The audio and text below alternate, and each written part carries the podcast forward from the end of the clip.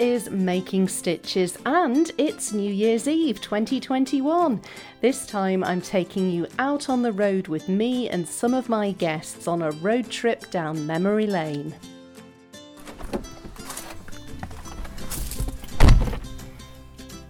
So, it's Saturday, the 29th of May. It's a day I've been looking forward to for so, so long. Can't quite put it into words. I'm off to the Crochet Sanctuary. Gemma, what brings you here today? Um, well, we're here today to do a small stitching or a crafting protest to do with uh, the climate crisis. I will never forget that feeling as I, you know, drove to the ferry port and revved Bambi up into the ferry, and everyone took photographs because Bambi looked so odd and interesting. And I thought, this is this is good. It's sort of working. People are intrigued. Well, that was quite a day. It's just gone five o'clock. I've just left Yarndale after being there for five and a half hours. I don't know where the time went. It was just fascinating.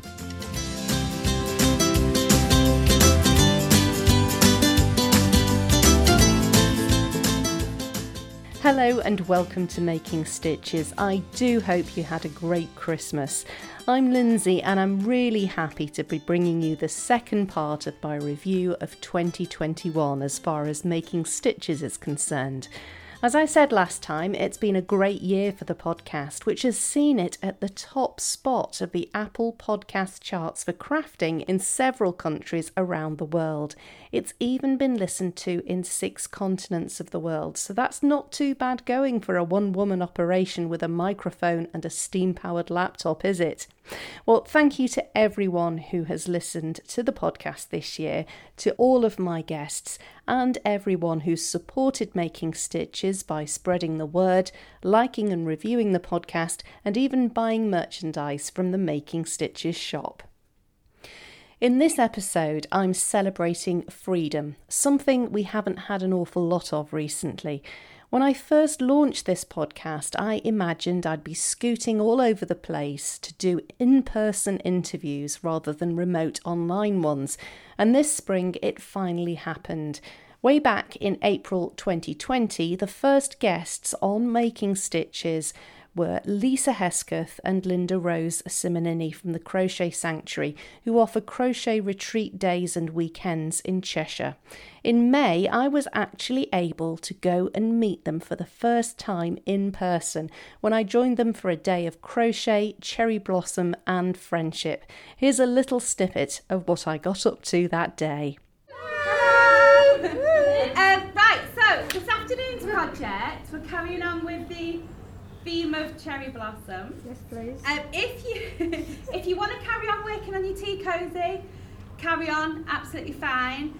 This afternoon's project is little cherry blossom egg cozies. Oh. So it's kind of like a bit of a breakfast set, if you like. So you've got your egg cozy to match your tea cozy, Oh. and we've also done some napkin rings as well. So there's a little bit. Hey Diane, you're a, a regular Yes, at the sanctuary. yes.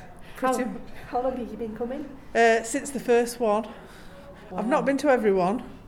Um, but we, I used to come for about four or five days a year, but I've now meandered into weekends and I prefer the weekends. You stay for a weekend and then I said, Yeah, I'm Sam. Yeah, I've stayed for a weekend with Diane. yeah. And then I came with you. After, after, you stayed on your own, didn't you? And then I came after. And it was, um, right, that's it. It's weekends for me now. It's a proper retreat. Love it. What do you like so much about it? Uh, it's just so relaxing, so friendly. Everything's easy going. Uh, you can get help if you need it. You can sit back and do nothing if you don't want to. It doesn't matter, does it? Everything goes. And I believe today was a bit of a milestone for you. Uh, It was for me. yeah. It was for me. I've actually finished my first crochet sanctuary piece, which is normally I do it and I, I, like you change halfway through because you've got your second project, and I take it home and it sits at home. So I go home, and my husband says, "Have you actually managed to finish something today?" So I can actually take it home and say, "Look, I've done it." So yeah, makes a change. I didn't actually know I was coming today Oh. until about four weeks ago, and it was my birthday. and uh, a little excited Sam came running to our house and said, "I've brought you a birthday present, and I can't believe I would just open it now." and I was like, "Okay, okay." And I opened it up, and it was obviously she bought me today as my birthday present, so I'm super chuffed to be here. Yeah. Oh, wonderful. We otherwise came last think- night, didn't we, and stayed over. we did, Went in the spa and we did massages and facials and jacuzzis and mm, wine. yeah, wine. Yeah, cracking too much of that. I thought I'd never seen me crochet today. That's Sam and Diane there, two Crochet Sanctuary regulars who spoke to me back in May. And that wasn't the only time I got the chance to crochet in a crowd this year. That came about after hearing from the truly inspiring Sarah Corbett from the Craftivist Collective when she told me about her plans for the summer. For anyone who doesn't know what COP26 is, it's the UN climate conference. Um, so happens every year um, in a different country, and all world leaders come together to tackle climate change. So you might remember Copenhagen's COP21 was an absolute disaster. I was there on the streets and it was really upsetting that just nothing happened. But then we had the Paris COP a couple of years ago with Christina Figueres as the chair, who's an incredible woman who wore one of our stitched green hearts, which was amazing. Um, and now you have this Paris Agreement that's really important. And this, it was COP was supposed to be last year, but obviously with COVID, it didn't happen. So it's going to be in November this year in Glasgow um, for ten days, and it's a little bit like our Make Poverty History moment. If people remember in the UK and Gleneagles, which also is in Scotland, you had people on the streets, and you know because England, even though we're so small, the world does look at us, and it, you know, and we English language is still a very um, a language that lots of people know. So it really feels like such an important moment for us because not only you know global warming is creeping closer to a lot of us are already affecting the most vulnerable people in the world. And I was thinking the last few months, I do a lot with different charities, and I was like, I kept asking them, What are you doing for COP? What are you doing for COP? And a lot's planned from September onwards. But as crafters, we need more time to do things and not just do things quickly. And I thought, I, you know, where's again, like all lis- listeners, it's really important to think where do I have influence? Where do I have power? And, you know, really focus on that, not just what do I have a passion for. And I'm really, you know, proud that the Craftivist Collective it has a good reputation as, of being effective and gentle. People know me. Hopefully, hopefully more crafters will after this. Um, to trust that I'll do something, you know, strategic and thoughtful, and and not just big and brash. So I kept thinking, oh, what what we've got to do. The craft community has got to do something. Like we're growing in the UK and in the world. We're thoughtful. We're growing a lot of people of all different political persuasions are part of the craft community, which is really important because climate change is not a political party issue and shouldn't be. And we need everyone involved. And a lot of crafters that engage with the crafters community um, a bit nervous of more extrovert forms of activism, or might be housebound or anxious people, if they're not lefty politically, they might not feel included by different activist groups already out there. So I've come up with a project that I'm going to launch the 1st of June and it will lead up to COP, but you can also use it after COP as well.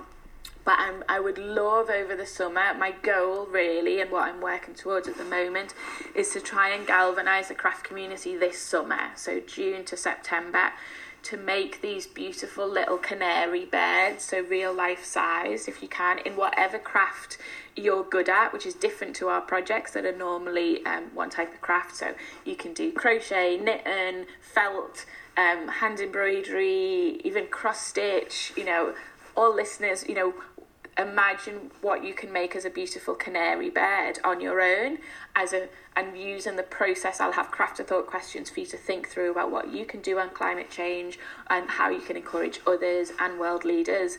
And then we're going to ask you to take a picture of your canary somewhere in public.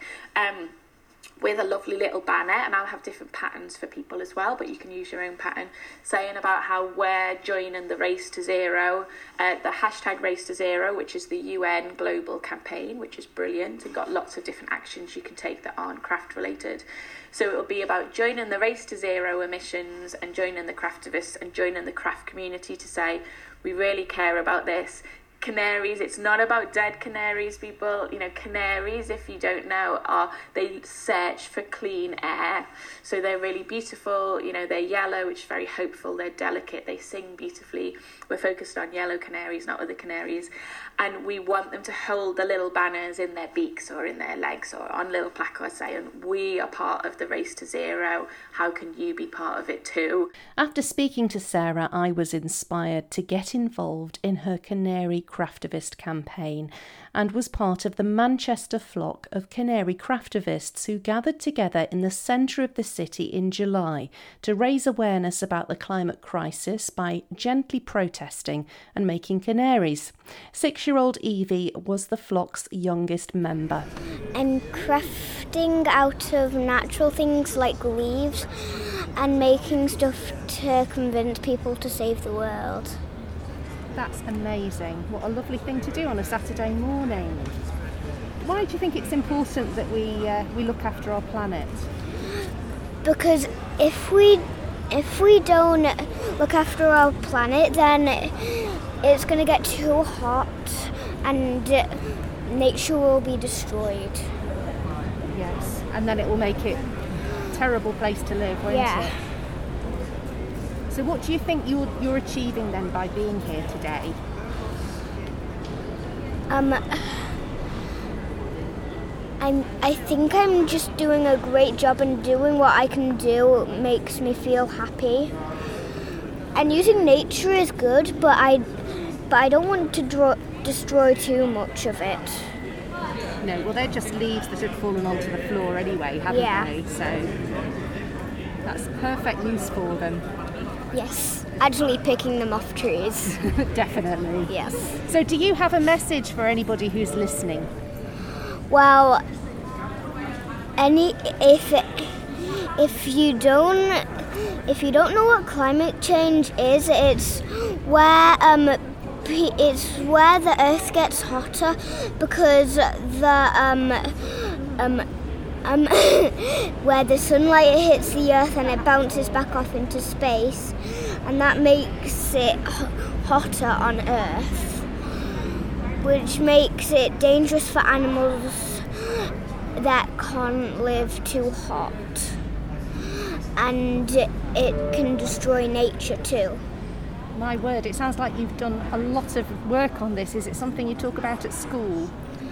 No, not really. Ah, so it's come from home then. Yeah. Well, it's very important that we let we tell everybody about it, isn't it? Really. Yes. Evie, thank you so much. You're welcome. Gemma, what brings you here today?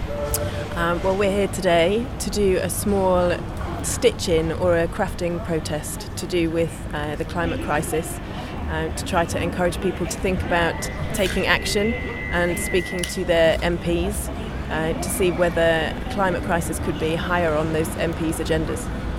And what, what's uh, you, you brought your daughter with you today, and she's incredibly knowledgeable about uh, about the environment. How important do you believe it is that we educate young people and old people alike in this way? I think it's incredibly important. Um, I think it's important because we need to be thinking about the future of the planet for our children. You know, they're going to inherit that. Um, and to learn now while they're young that they can take action and they can have a voice and they can speak to people who are in positions of power and influence, I think that's really important. Now, this is classed as gentle protest, um, and it's a really quiet, really sedate. And I'm not somebody who goes along to, to major protests as, as a habit. Um, what would you say to people who are maybe thinking, I don't know if it's for me?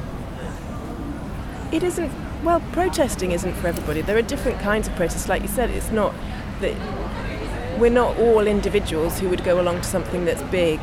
Um, and even today, I guess, is at, at the limits of what's my usual comfort zone. To be out in town dressed in yellow, to be um, have people stop and ask what we're doing. But actually, I think it's really nice to be able to engage with people in this way. So I think to people who aren't sure it's for them, they could maybe give it a go and see, or sit with what is in within their um, within their limits or their sphere of confidence, and maybe do something at home. You can still have a voice from home and craft something and send it to somebody. Um, and I think that, that knowing that, knowing that your voice will join other voices, even if you're not with those people at that time, I think that's another way to do things. That was Gemma and Evie from the Manchester flock of Canary Craftivists. If you'd like to find out more about the Canary Craftivists or the Craftivist Collective in general, you can find a link to Sarah Corbett's website in the show notes, where you'll see that Sarah has a new book all about this summer's Canary project for sale. Well, it's New Year's Eve. Have you got any crafty New Year's resolutions? Is there a new skill you'd like to learn, or perhaps there are a few unfinished projects or WIPs in your possession which need completing?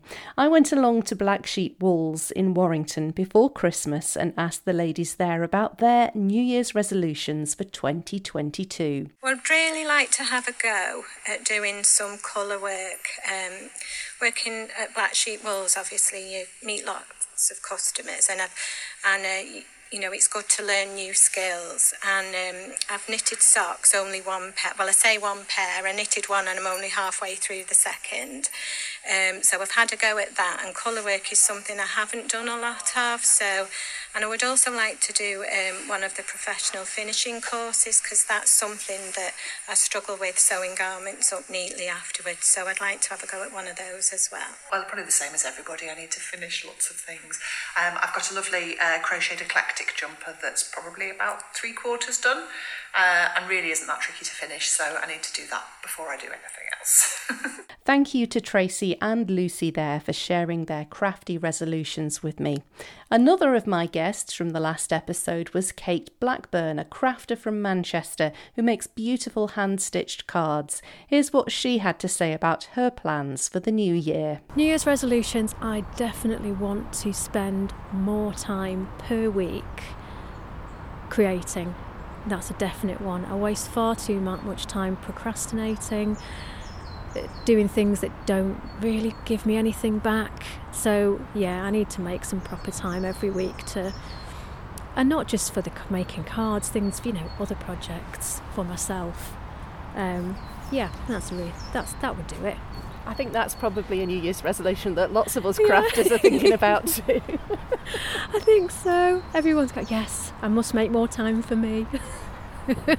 There will be some more crafty resolutions coming up later, but first, another couple of reflections on the year that's just been.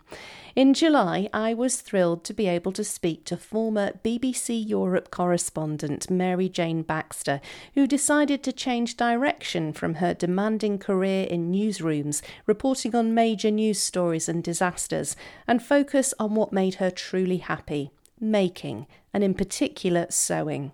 She left her job, bought an old camper van by the name of Bambi, which she decorated with vintage wallpaper samples, kitted it out with essentials, including a hand crank sewing machine, and set off on an incredible road trip. I found somebody to rent my flat, and um, in fact, a friend ended up staying there for a bit, and I had, you know, I had about six months where I knew that I would financially survive. And I thought, well, if I maybe do a few pop ups on the way, or I sell a few hats or a few books, um, I'll be able to make a bit to contribute to the journey. So I'd, I'd planned a little bit. Um, I thought, well, I'll stay with people I know and, you know, obviously stay in Bambi. So I set off on St. George's Day in um, 2015. So it's April and um, yeah, it was amazing. I love. I, I'll never forget that joy I felt of just setting off in the van, complete with loads of loads of making stuff, and you know the essentials for life on the road. I'd, I'd made sure that the van was roadworthy. It didn't have any electricity on the inside. There was no um, fridge. There was no water. There was no loo. But I did have a little gas hob so I could cook and make coffee or tea. Um, so it was like camping, really, glamping, shall we say? Indeed. Um, but it was just so lovely to set off on a journey that I was in control of. So I wasn't being posted to cover something horrible. I was just doing what I wanted to do. I was just free to roam. And, you know, given that we've all been so stuck and so hemmed in, I look back now and I think, what a joy, what a privilege that was to just set off with no agenda. Um, I didn't really cross my mind, you know, that I was a woman careering towards 50 and that this was a rather odd thing to do. I just didn't think about it. I just thought this will be this will be interesting. And um, yeah, I'll never forget that feeling as I, you know, drove to the ferry port and revved Bambi up into the ferry, and everyone took photographs because Bambi looked so odd and interesting. And I thought, this is this is good. this is this is good. It's it's sort of working. People are intrigued, and um, yeah, it was it was amazing. Um, and I remember getting off the other side in Calais and driving to a French supermarket and buying lots of nice French treats for the journey. And then I went to Belgium and stayed with friends in Lille for a little bit. And that's where I did my first workshop um, with some friends' children. And from there, I sort of planned out a rough itinerary, taking in some textile locations, things that I wanted to see, people I wanted to interview, um, other friends who I knew would be able to put me up. And um, so step by step, I sort of, you know, dotted around. I went back to Brussels where I'd worked, which was completely in contrast to my previous life, you know, driving through the streets looking like a hippie in a wallpapered van. Um, you know, whereas just a few years earlier I'd been this Eurocrat, really. Um, and then branched out and just set off into the French countryside, not really knowing where the road would lead. It was wonderful. It was wonderful at first. it wasn't always wonderful. It was actually also quite challenging and lonely at times. It mm. wasn't all wonderful. You can find the full story about Mary Jane's adventure in Bambi in episode 23.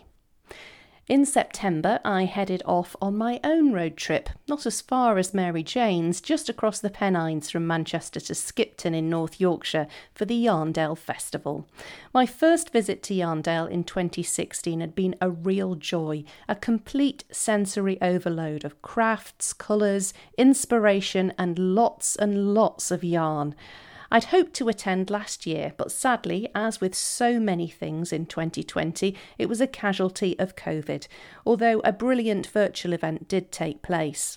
This year, though, Yarndale was back, and it was such a treat to go along and see a familiar face as well as meet lots of new people too.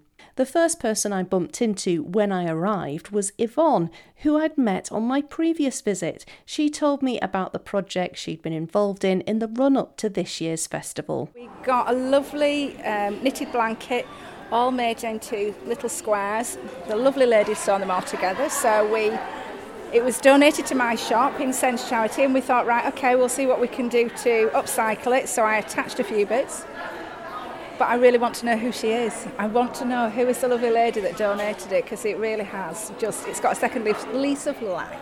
And it's beautiful, absolutely beautiful. Thank you, but I can't take full credit. I, I need this other lady to be able to come and stand in and take credit for it because it is actually just, yeah, it's lovely and bright and happy, which is how we want it. Absolutely. Yes. So it's in the hub, just underneath all the beautiful Yarndale yes. bunting. Oh, I know, the ever famous bunting. I think we need to see if we can make more and more and more to the point where you can't see the ceiling. That would be amazing, wouldn't it?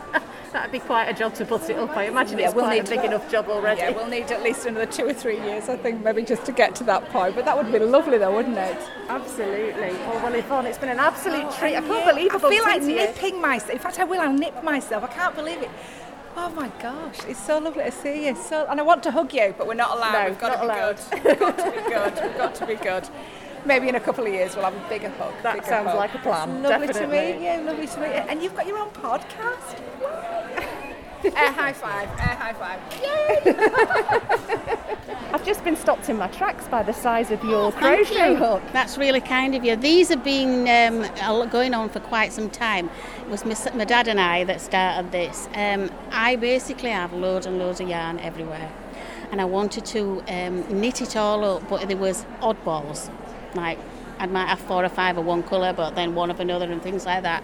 So I thought if I combine them together to make a big strand, I need a big pair of knitting needles to get a big throw made, a big blanket.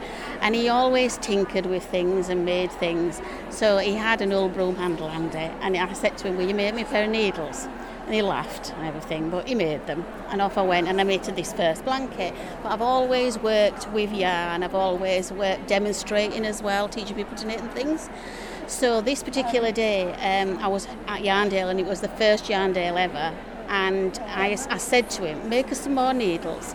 Um, and he laughed and thought it was funny. So I brought them along to Yarndale. Cut a long story short, they sold out within literally 10 minutes. So I'm like on the phone, Dad, make some more, get some more made. So he started making some more. I got them on Amazon. It sounds dead easy, but it were. It took me a long time to get there, but I got them on Amazon. They started selling. He never thought they'd sell, and we just started a little business from it. Then we got asked for crochet hooks, so he started to work the crochet hook. He took him a year to get it just right because he, he was very much a perfectionist, so he had to get it just right. Then they launched. Um, got those on Amazon. They start selling like mad. Then people wanted shorter needles, so it's some shorter ones, which I call accessory needles. So like for hats, scarves, things like you don't need as many stitches on. Cable needle, then obviously to do the cables, and then I got some demonstrating work actually with a friend in America. Saw the Tunisian. They're mad on Tunisian in America. So I said, right, we need a Tunisian, and they did laugh big time at that. Um, after that, he said, you, uh, you'll never sell them. We'll give you a pound for every one you sell. And I'm like, that's no. And he went, like, no. Anyway, they, they did. They started selling. As soon as I started demonstrating them, they were, they were selling. And we've got this little niche, little niche line now. I'm with Carol Renison, one of the organisers of Yarndale, and she's on her own stall, Hooked by Design. Carol, having spoken to you twice for making stitches already, it's lovely to meet you in yes, person. Yes, lovely to see you, Lindsay. Absolutely fantastic to see you in the flesh and seeing your lovely crochet cardigan. Oh, well, thank you very I presume much. you've made yourself. Naturally. Isn't it great to be amongst creative people and seeing what they're wearing, seeing the garments that you know they've spent money on and bought the yarn, and I just love to see what people are wearing. Yeah, Absolutely. fantastic. There's a couple of jumpers that I've, I'm really got a hankering for that have passed me several times. I'm kind Yes. of following them up the alleyway. well, it's wonderful to be here, Carol. I was so hoping I'd be able to come along last year, and of course, COVID got in the way. Yes. How nice to be here Yes. with other people and in, enjoying such creativity again. Yes, it's absolutely amazing. It's it's spine tingling really to think about it. Gosh, it's almost tearful actually to think kind of what we've been through and the uncertainty of it all. And even mid this year, it's can we, can't we, shall we, shan't we? How's things going to be? And just the unknown. So to actually be here on the Saturday amongst all the exhibitors and the visitors, thank you for coming. It's truly amazing. It really is. Thank you to everybody. My thanks to Yvonne, Dewey, and Carol there for speaking to me along with all my other guests in the Yarndale episode. 2021 was the year for me to learn a new skill sock knitting. I learnt to knit before I could crochet, but it never really clicked for me in the way crochet did. However, after speaking to the lovely Christine Perry, who's also known as Winwick Mum, for episode 31, I was inspired to have a go myself. I'm now the proud owner of a pair of hand knitted socks and I plan to make some more soon. I asked Christine, who's already responsible for teaching people to knit over 15,000 pairs of socks around the world, what her New Year's resolution was. I don't really make New Year's resolutions for myself, so other than to do more of the same, blog posts, patterns, tutorials, and knitting a fair few pair of socks, not much is going to change on that front. What I will be doing though is helping other people with their New Year's resolutions. It's a great time of year to decide to learn something new, and I'll be doing my best to help people knit their first pair of socks, whether for themselves or for someone else, and hopefully, this is going to be one resolution that lasts all year. It's quite appropriate that this should go out on New Year's Eve because on New Year's Eve last year I set myself a challenge to do something I'd never done before, an achievable New Year's resolution which didn't involve giving up something I'm fond of. That was to design some amigurumi patterns of my own. So, as I sat in front of the New Year's Eve television shows exactly a year ago tonight, with my crochet hook and yarn in hand, as well as a glass of something bubbly, I began my first prototype amigurumi doll. By the end of January, I'd made Hope the Snowdrop, who became one of my first pattern releases. Since then, with an awful lot of help from my lovely artist friend Emma Jackson, who's designed the pattern layout and drawn fabulous illustrations, I've been able to publish four beautifully illustrated crochet patterns from the Up the Garden Path range. So far, there are Hope, Flora the Gardener, Holly, and Ivy for sale in the Making Stitches shop, and in the coming months there will be more added to the collection. So that was my New Year's resolution for 2021 achieved. I needed to have something positive to look forward to after the washout that was 2020, and it kept me going during the months of lockdown and homeschooling which lay ahead of me at the start of this year. It was a double first for me, my first patterns designed, and my first time truly sticking to a New Year's resolution. Perhaps I should quit while I'm ahead and not set any more for this year. Someone else who's helped me a great deal this year and who I met in person for the first time at the Crochet Sanctuary is Amanda from Mrs. G Makes. Amanda has a wonderful online shop selling stitch markers, badges, scissor fobs, and project bags, as well as lots of other crafty bits and pieces. In recent months, as I set up my own online shop, she has very generously offered help and advice along the way, and I'm really grateful for it all.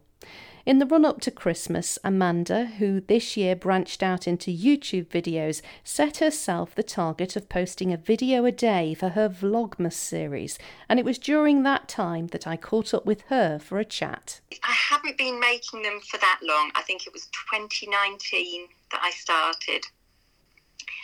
And I was sat in my attic craft room surrounded by all my paraphernalia for the different crafts that I've attempted over the years. And I was sat there merrily crocheting away, feeling very happy, thinking, I've found my happy place. Crochet is the craft for me. I don't want to do anything else. I just want to crochet for the rest of my life, sat in my red chair in my craft attic, happy days. And I felt quite a sense of relief that I could now um, part ways with all of the other crafts that I'd tried over the years the sewing, the card making, the jewellery making, knitting. I didn't even want to do knitting anymore. Um, but I thought, I tell you what, I've seen on um, Pinterest, I've seen some very nice stitch markers made out of uh, charms. And I'd got all of these charms and beads from when I was doing jewellery making.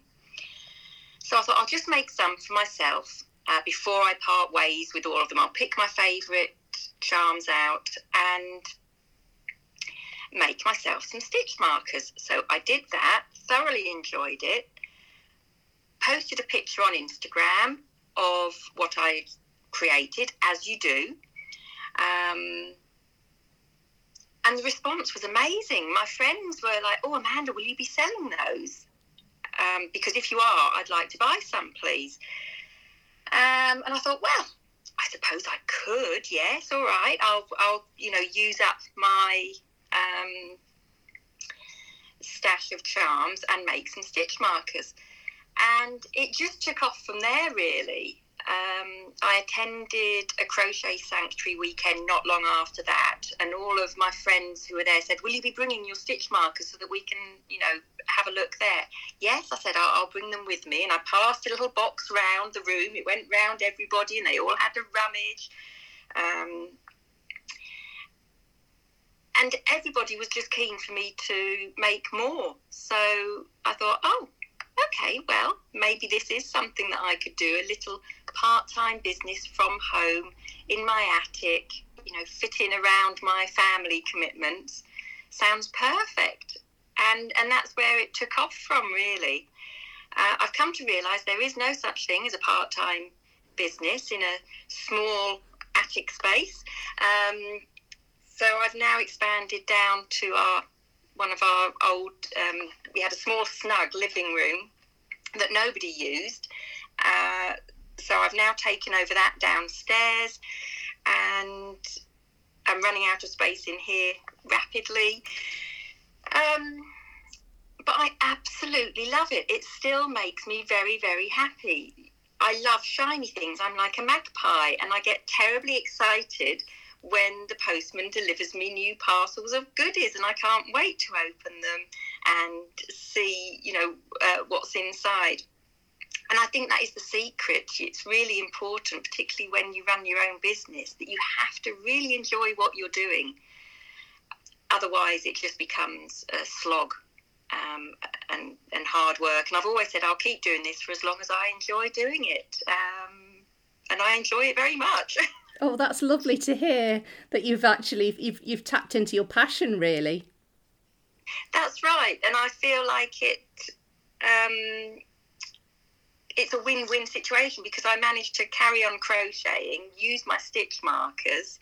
Uh, a lot of my inspiration comes from the designers and the fabulous um, patterns that they create, and I've been of honoured to work with some fantastic yarn dyers and designers who have asked me to create bespoke stitch markers for their projects, and that's something I never ever imagined that I would ever be doing.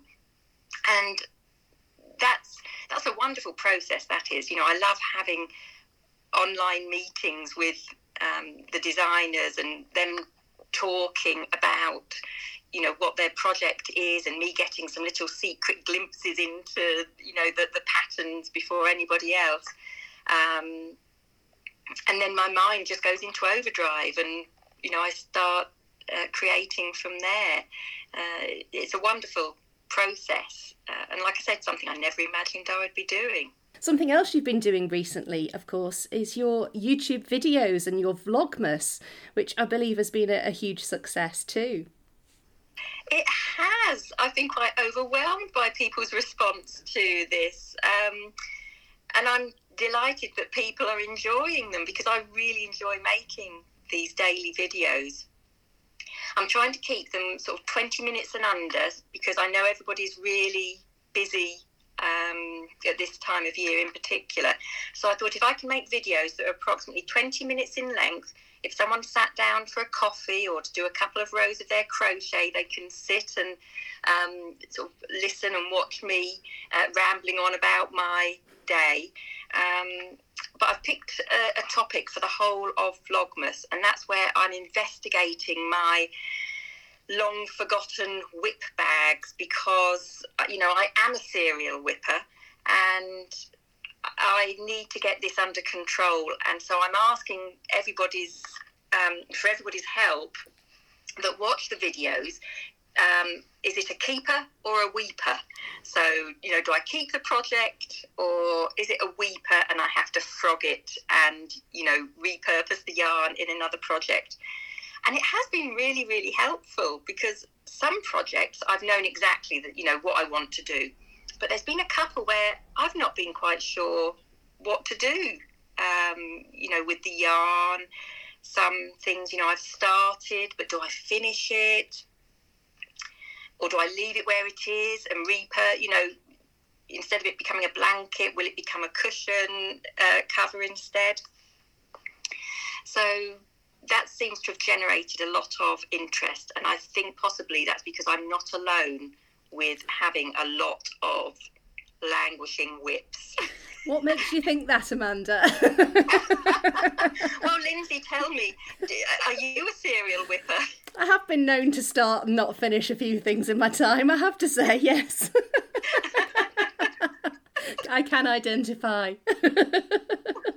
well, it's I spend about 15 minutes going through the, the project, um, you know, that I discover in a WIP in in the WIP bag, and actually, it's I found that it's a very quick way of sorting out. You know, what was a mess in my attic is suddenly becoming a lot clearer because I am processing these things. And perhaps I should take that on into other aspects of my housework. Spend 15 minutes, you know, tidying up one particular thing. And if I did that each day, um, you know, I think I could get on top of things a lot easier. So, yeah, it's a win-win for me, really, because, like I say, I'm I'm sorting something out that hasn't been touched for a very long time, and discovering all my four millimeter hooks. Yes. You know,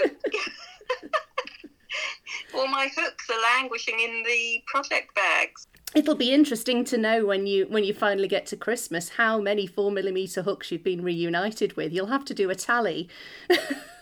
Well, I think I found three so far in the first week. That's not bad going. it's not. it's always it's three point five and four millimeters that I always lose as well because I think most projects seem to be on those hooks anyway, don't they? So you just They leave do. your hook in the bag with the project, and then the next good thing comes along, and you forget all about it. now, looking ahead to Christmas, Amanda, what what are your Christmas crafty wishes? Do you have any?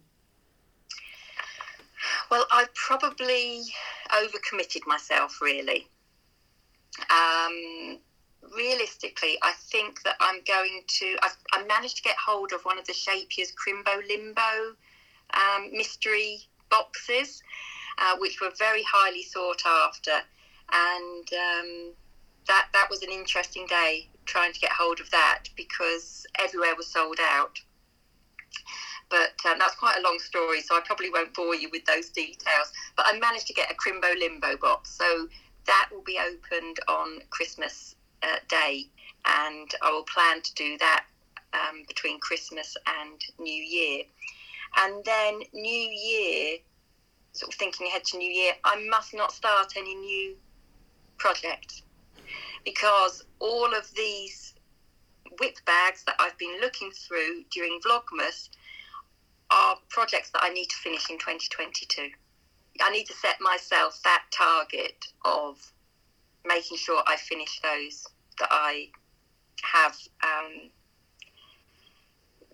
that have been keepers during my Vlogmas uh, videos. You've been very I just- disciplined doing these videos every day. Are you going to be able to be as disciplined with your uh, your resolutions though? Oh, Lindsay, that, that was below the belt. That I think, you know. Oh, I'm a bit winded by that one. Um, Because I know what my answer would be. well, I'd like to think I could be disciplined. Um, when oh, when I've opened these project bags, it's been quite an emotional roller coaster because each project you have memories of when you started that, and and then that makes you remember things that were happening in your life as well at that time, and it makes you realize how important crochet is. It isn't just a process. You know, there's always a story behind a project, even if you don't think there is, there actually is. And that's really become apparent to me through opening the project bags and discovering other bits that are in the bag as well. You know, there might have been something from holiday, you know, a receipt in the project bag or something, and then that reminds me of the fact that I was working on that project while I was on holiday with my family, and so it then provokes all those emotions. So I really, the projects that I've chosen to keep, I really, really want to finish it so that I have all those memories surrounding me and not hidden in the project bag. Do you know, you've really hit the nail on the head because yes, it's it is more than just a process. It's something that can get you through the hardest of times, which so many of us have experienced over the last couple of years, really. And uh, yeah, there's so much invested into each stitch as well as the finished item. There really is, Lindsay. There really is. Um, and I, I don't think I truly appreciated that until I started the Vlogmas um, videos.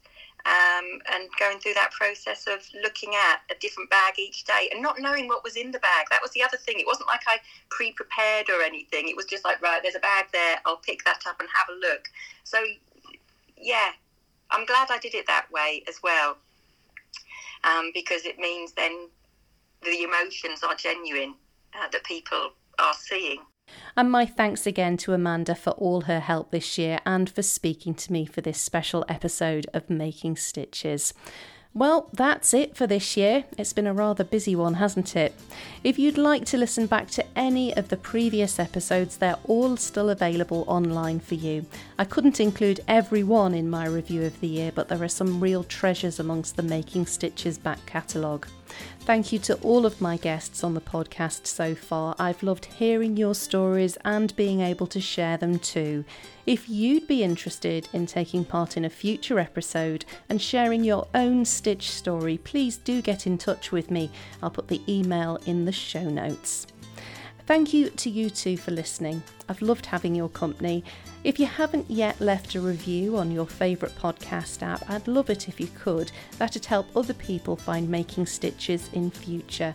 And if you'd like to see my Up the Garden Path crochet designs or the podcast merchandise, you can find that in the Making Stitches shop, and you can find a link to there in the show notes for this episode too.